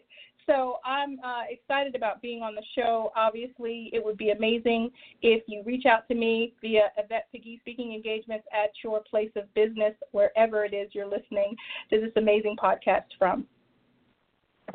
Well, Yvette, thank you very much for joining me tonight on Golf Talk Live. It's it's been a pleasure, and I'm I'm glad that you were able to to come back and join me this evening. And um, I think what you're doing uh, is is fantastic. Not just um, from the golf standpoint, but just as a as a general rule, I think that the more uh, awareness that we bring uh, for those out there that maybe uh, are struggling with similar situations um, uh, or are trying to adapt uh, in their circumstances, I think the more awareness that we bring to it is going to uh, be a, a, great thing. And you know, if I can use golf in some way uh, to help further open those doors, you know, I'm always uh, available and welcome to do that. But uh, thank you, Yvette, for for coming and, and sharing a little bit more of your story tonight with my audience. Thank you for having me, and thank you for leaving the world better than you found it, Ted. Thank you. And say hello to your two boys and tell them they did a great job. They should be very proud of themselves. Thank you so much. I'll be sure to let them know. All right. You have a great evening. You do the same. Thank you so much. You're welcome. Bye bye. All right. That was my very special guest this evening, Yvette uh, Pegues, uh, the uh, Chief Transformation Officer, uh, as I mentioned, of uh, Your Invisible Disability Group and Mrs. Wheelchair International uh, 2016-17, and also the host of www.disabilitylife.tv. Make sure you check her out and go to Amazon.com, and uh, you will find uh, her two great books there: The Art of Adaptability, exclusively featuring the four fours for newly disabled, uh, or sorry, diagnosed and disabled persons and also my mommy had brain surgery and I'm okay. And uh, you can search under her name as well, and her surname is spelled P E G U E S, and of course Yvette Y V E double T E is her first name. Uh, again, a special thanks to uh, the guys and, and and that on Coach's Corner, Chuck Evans, Bill Abrams, and Jamie Leno Zimron. Thanks, guys, for doing a fantastic job. And thank you to golfswing.com uh, for coming on board as our exclusive sponsor uh, for the Coaches Corner panel. Thank you very much. We appreciate uh, your continued support. And on that note, I'm going to leave you with a quick uh, commercial break one more time from our newest advertiser on the program, golfswing.com. Are you finally ready to improve your golf game? Golfswing.com is changing the way golfers learn online. With the largest collection of golf training programs and drills on the planet, GolfSwing.com can help you improve every part of your game. Whether you want to gain more distance, hit it closer, or just sink more putts, GolfSwing.com's staff of world-class coaches can help you gain the results you need. Watch unlimited videos on any device from anywhere in the world and start playing better, scoring lower, having more fun, and saving money. Get your fix on demand at golfswing.com. All right. Thank you, everybody. I look forward to being back next week with another great Coaches Corner panel and, of course, another interesting guest here on Golf Talk Live. God bless everybody and have a great weekend. Take care. Bye bye.